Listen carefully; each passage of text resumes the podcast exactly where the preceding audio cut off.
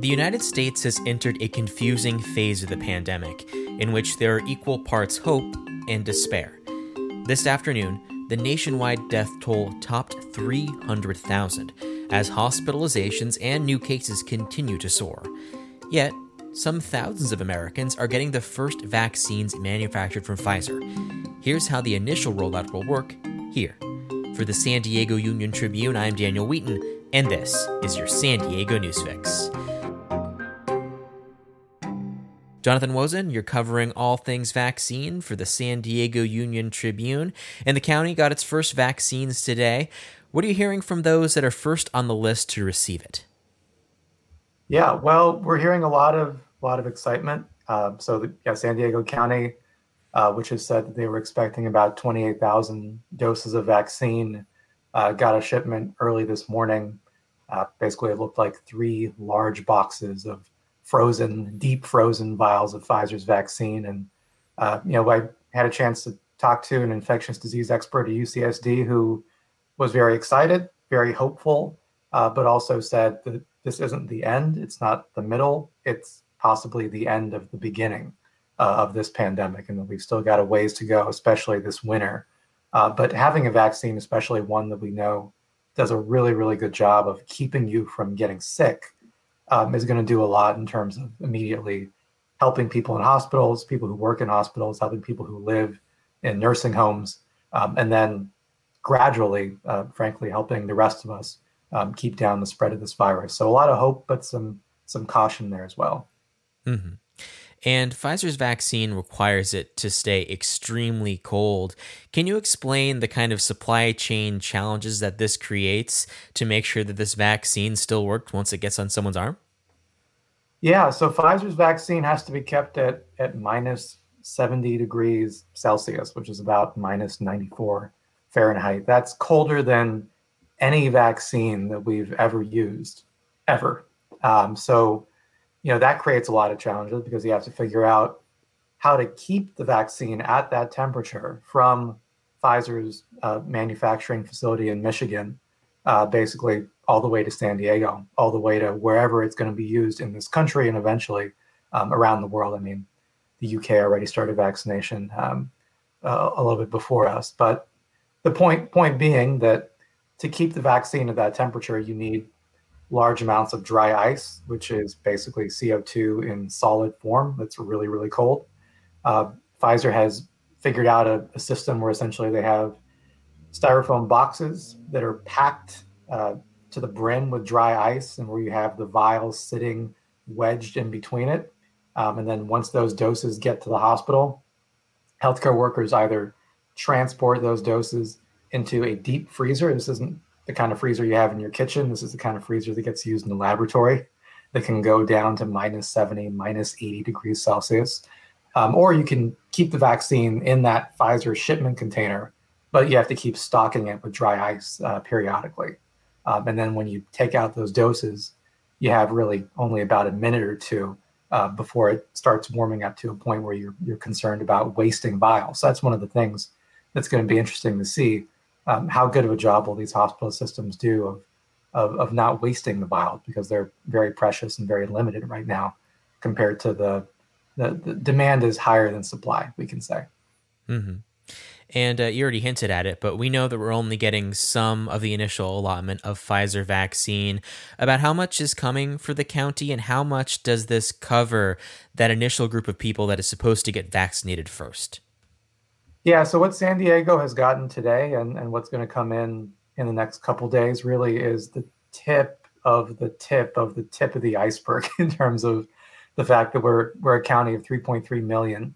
Uh, you know, the county public health officials have said we're expecting about 28,000 doses, 28,275, I think. Um, and and so Wilma Wooten, Dr. Wilma Wooten, who's our health officer, has said that number covers 70% of healthcare workers in hospitals who are in positions where they'd be exposed to coronavirus patients. So, obviously, doctors and nurses, but also people who are essentially working as custodians, people who are working in security, uh, but coming into contact with patients. So, Uh, and and the other thing to keep in mind is that this is a vaccine actually that you need two doses for. So those people that get the vaccine this week are going to need to come back in three to four three to four weeks time for a second dose. So um, this is really just the tiniest sliver of the population, and that's one of the reasons why uh, the researchers I've spoken with keep emphasizing it's going to take time to see the spread of this virus come down in our community. And in the short term, it's not going to be because of the vaccine. It's going to have to do with social distancing, wearing a mask, um, and, those sorts of common sense public health measures for the for the short term future. Mm-hmm. And also, some vaccines are meant for members of the military and the military hospitals. Are those distributions a part of this initial dose, or is that separate? Yeah, it's a really good question. So, so we did get some doses that came in today, uh, both for Naval Medical Center San Diego and, and for the hospital up at uh, Camp Pendleton. So that's a separate line of vaccine um, that's being handled through the Department of Defense. So that's not part of the uh, 28,000 doses that, that the county has been saying they'd receive um, and that we just started to receive this morning. Uh, we actually don't know exactly how many doses the Navy is getting. So they, they held a kind of press briefing Monday morning, but didn't want to get into um, specifics. But what we do know is that vaccination is going to begin tomorrow afternoon at Naval Medical Center San Diego and Wednesday um, over at Camp Pendleton. And and their prioritization for who gets the vaccine first is pretty pretty much in line with uh, what the CDC has recommended uh, generally in this country, which is that you get it first to the uh, healthcare workers who are working in these frontline settings in the emergency departments, uh, ICUs. Um, so the idea is let's keep those people healthy so we can deal with any any surge, and frankly, the surge that we're already seeing right now. Mm-hmm. And uh, as you mentioned, we are really only covering the first section of the first people in line who are supposed to get vaccinated. Can you tell us a little bit about that second phase? So, like, I believe it's like phase 1A and phase 1B or something like that. What is the group right after those frontline workers in hospitals? Uh, what's the next group of people that are going to get vaccinated? So, probably the next group of people may be well, right after the healthcare workers in hospitals, um, folks who work in nursing homes, uh, who live in nursing homes as well. Um, that's actually still part of phase 1A. So it's going to take some time even just to cover people who are in that, that highest priority group. But once you get beyond that, um, the next group of folks who might be up are um, essential workers, people who are working in settings where you can't work at home and where the work that you do puts you at, at, at risk of uh, being exposed to the coronavirus. And um, you know that'll likely include you know first responders, um, could you know conceivably include people who are working in grocery stores and um, driving buses, that sort of thing. You know the CDC ha- is, is, issuing is going to be issuing recommendations. There'll be a little more detailed uh, sometime this week on this. So they voted on phase 1A. They voted on uh, healthcare workers and, and people in nursing homes being at the top. They've, you know, kind of suggested in, in previous presentations that the next recommendation would be essential workers in one phase 1B. And then after that, um, that you would get to people with pre-existing medical conditions that put them at risk of developing severe disease, as well as uh, older adults, people who are 65 and up, um, which have made up a really big fraction, about 80% of um, COVID-related deaths in this country. So that that's the guidelines as we have it. That that may change a little bit over the course of the week, and yeah, I think you may see different states uh, approach it in different ways because technically, uh, the prioritization is recommended by the CDC, but then states can can actually uh, approach it a little bit differently. So we we may see some of that. Um, you know, Britain's got a different system, which really is based almost entirely on age. Um, so, so what they're trying to figure out is how to balance getting the vaccine to the people who um, are most likely to spread the virus, to transmit, um, and how to get it to also to the people who are most likely to get really sick and possibly die if they get COVID. And, and those are, to some degrees, different um, groups of people, and, and and so that raises all kinds of you know ethical and practical questions. Mm-hmm. And this conversation so far has been mostly on the Pfizer vaccine, but there are others in the pipeline. Where do things stand with the AstraZeneca and Moderna vaccines? When are those going to be a part of this vaccination effort? So, Moderna, possibly very, very soon. Um, so, Moderna and Pfizer actually started their large clinical trial on, on the same day this past summer, July 27th, and have pretty much been you know neck and neck in terms of how their vaccines have, have proceeded. So, on Thursday, on the 17th, uh, we're going to hear the FDA's advisory committee talk about Moderna's vaccine the same way they talked about Pfizer's vaccine. And what happened last Thursday with Pfizer's vaccine is that the, F- the FDA's committee recommended that the FDA authorize the vaccine, and the FDA did that about 24 hours later. So we might see the same kind of deja vu play out this Thursday, um, and then possibly an emergency authorization on Friday. So that would um, start this whole process again with Moderna's vaccine, which actually can be kept at somewhat more feasible temperatures, minus 20 um, Celsius, which is basically about the temperature of your home freezer where you keep your ice cream. Um, so that that doesn't have quite the same challenges in terms of um, how hard it is to keep it cold, how hard it is to keep those doses fresh. Um, so I know California is expecting, I think, to get about a little bit more than 2 million doses before the end of, of this month. And that includes uh, both Moderna and, and Pfizer. Um, so I think at, at, this stage, you know, we've talked to a lot of the hospitals about how they'll deal with, with both of those vaccines coming in, um, not getting a clear sense of if certain vaccines would go to certain groups of people. These are very similar vaccines. They both use a molecule called RNA, which has a little piece of the genetic code for the virus. So the immune system learns to recognize that piece uh, basically and, and uh, produce a protective response. So it seems like they'll be, you know, treated very similarly once they they get here, and Moderna's could get here in about a week. AstraZeneca uh, still hasn't applied for uh, authorization of its vaccine yet, so that that could be um, sometime in January when they do that, is what we're hearing. Mm-hmm.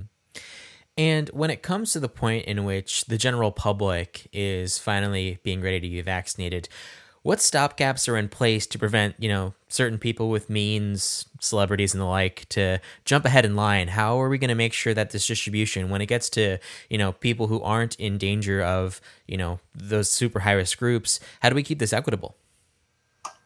Yeah, it's a good question. Uh, you know, I know the governor, Governor Newsom, has said that they will, the state will keep an eye out for that kind of uh, misuse or people jumping ahead in line.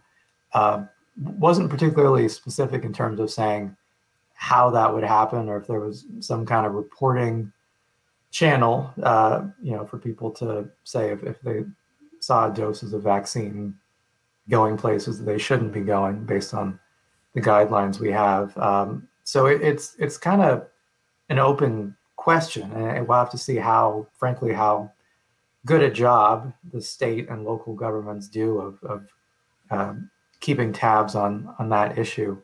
Um, you know, equity is a term that has been thrown around a lot in terms of talking about who should get the vaccine first. And, and one of the things that CDC, Center, Center for Disease Control, has been talking about is, um, you know, how do you figure out who the groups are who need the vaccine, who would benefit from the vaccine, who would take the vaccine, because that's another issue. How many people would actually take the vaccine? And we're still at a place where doses are limited. So you don't want to necessarily waste them by offering them to someone who's not going to take it, um, especially when it's so hard to keep the doses, you know, at these sub-zero temperatures. Uh, but then another thing they've been talking about is how do we make sure the groups who haven't had access to medical treatments or who've been kind of last in line historically are um, that we don't do that all over again. And, and so I think that was one of the things that came up in terms of uh, vaccinating essential workers relatively early. Um, not just that these are people who might be spreading the virus when they go to work and are in contact with people, but also that a lot of essential workers tend to be people of color, lower income people, for example. Um, so people have talked about equity, but I, I think it's going to be, you know, for us in the media to keep close tabs on how equitable or not uh, the vaccination rollout ends up being. Yeah, certainly. I mean, you kind of see that over the weekend in which you hear, uh, you know, some White House staffers getting vaccinated already, and some people weren't very happy about that idea. But, you know, it kind of makes sense that someone who has been interfacing with the, the public the entire time makes sense for someone like that to get it ahead of someone who's able to work from home. Yeah, I mean, we, you know, I don't know when we're going to get vaccinated, but we've been working from home for some time and honestly could do it for a little longer. So, um, you know, I think another question, frankly, is going to be okay, when it, when it comes time to vaccinate essential workers, who are those essential workers?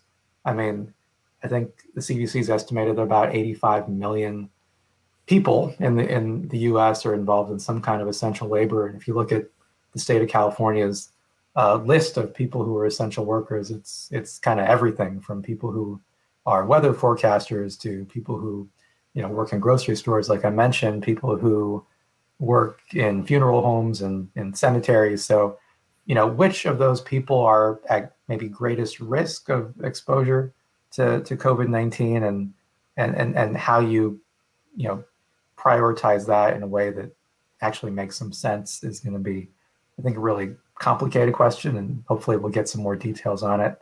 Uh, but it's also something that could lead, I think, to a little bit of, you know, kind of frustration if people are not understanding the process and see someone who's getting vaccinated ahead of them, either in their state or in a different state, because two different states aren't, um, you know, on the same page. So, it, I mean, it's just really complicated, and it's happening, you know, I think faster than, uh, you know, fast, fast in a way that's good, but also fast in a way that, that raises so many logistical questions.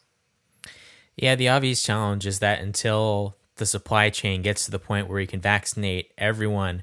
We're in this space that uh, in the Atlantic, uh, Sarah Zhang calls it vaccine purgatory. And, you know, maybe it's just the, the kind of weird tunnel that we're in until everyone gets vaccinated. But during this time where it's going to be a slow drip of vaccinations, nothing's really going to change. What are some of the key challenges that governments are going to face to kind of keep people still willing to follow the basic tools we need to follow to keep this under check while also knowing that there is a vaccine coming to you eventually? How do you balance those two things?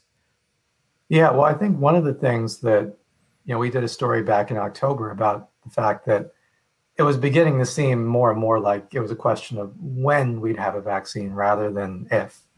Um, that that's obviously, you know, that when has turned into like today at, at this point. But uh, one of the questions we got into uh, back in that previous story was, well, how is the prospect of a vaccine going to affect people's behavior?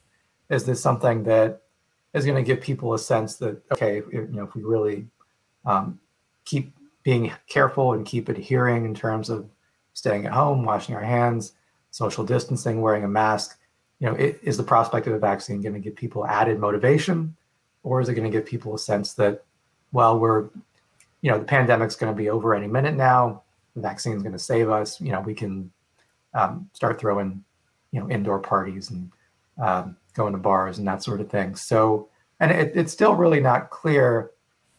I think different people are taking it in, in, in different ways. And you know we're seeing a surge in the pandemic right now uh, that's probably going to continue with holiday travel you know which is happening at rates much less than we would typically see but still you know, during Thanksgiving week, I think we had about 30,000 people flying in and out of um, San Diego International Airport. And, you know, some some fraction of them are likely to be carrying the coronavirus, you know, taking it to the to somewhere else or bringing it into the county. And, and I think we're beginning to see and, and now starting to see the cases that resulted from that. Um, and then Christmas is about a week and a half away. So it's uh, it's going to be a rough winter. And I think you know, explaining to folks or making clear that a vaccine is, is going to do a whole lot of good in limiting the spread of this virus, but it's not going to do much good right now because there's just not enough doses. I think that's going to be one of the challenge challenges. Uh, I think giving people a clear sense of, okay, when are they going to get vaccinated and, and how are they going to figure that out? Uh, you know, that's going to be another challenge as well. There's probably, hopefully, going to be a point in the future where you can go to your neighborhood CVS or your you know doctor's office and get a shot, but it, it's not quite clear when that's going to happen. Um, not clear how many people will actually get both shots. You know, people might get their first shot, uh, get a headache, feel tired, and potentially not want to come around for that that second shot, which acts as a booster. So it gives you a stronger immune response and probably one that's longer lasting. Um, so I think all of those things, you know, managing expectations, uh, figuring out how to convey to people when they're going to get vaccinated and actually following up um, so that you get both shots instead of just the one um, are probably a small sample of um, some of the things that uh, you know public health officials are going to have to uh, grapple with for the next few months. Certainly, and all of those things you mentioned are really dependent upon effective communication and societal trust. And unfortunately, as a nation, we haven't done a very good job at that. Yeah, it's it's uh, it's a big problem. It, you know, and and there are certain communities where I think that's even more true than than others. But there's definitely a you know underlying level of vaccine hesitancy. Uh, we've seen this process get you know politicized throughout the past year. You know, I think the percent of people who say they'll take a vaccine has kind of gone up and down. Uh, most recently in San Diego, it was about basically about a third of people said they would definitely get one. About a third of people said they would probably get one. Um, so it's kind of a little bit in the range of, of almost 70% um, of, of folks. So, you know, but how many of them will get both doses and, um, and that sort of thing, I think that's still up in the air. Um, and, and this is all really related to another question, which is, well, how many people have to get the vaccine for it to stop the pandemic? And frankly, we don't know that. You know, I've seen estimates as low as uh, 55%, and I've seen numbers about as high as 82%. It's going to depend on a few different things. One is, is going to be how widespread the virus is in the county. So, the more widely spread it is, frankly, the more people will need the vaccine because odds are without that vaccine, they'll be exposed, you know, in the grocery store, in someone's house, at work. Um, so the, more places the virus is moving around, the more people uh, need to be vaccinated. And right now, you know, we are clearly at a point where the virus is widespread. So that may make it harder for this vaccine, as good as it, it hopefully will be, um, to to bring this pandemic, help bring this pandemic to an end. Mm-hmm. Certainly, everyone's hoping for a panacea, but this is a helpful treatment, but is not that panacea. All right, Jonathan Wosen, thank you so much. Yeah, thank you. Thanks for listening to the San Diego News Fix. If you want to include the San Diego Union Tribune in your morning routine, check out our daily flash briefing. Every weekday morning, hear a quick summary of the day's top stories. Just search San Diego Union Tribune wherever you get your podcasts, including smart speakers. Until next time.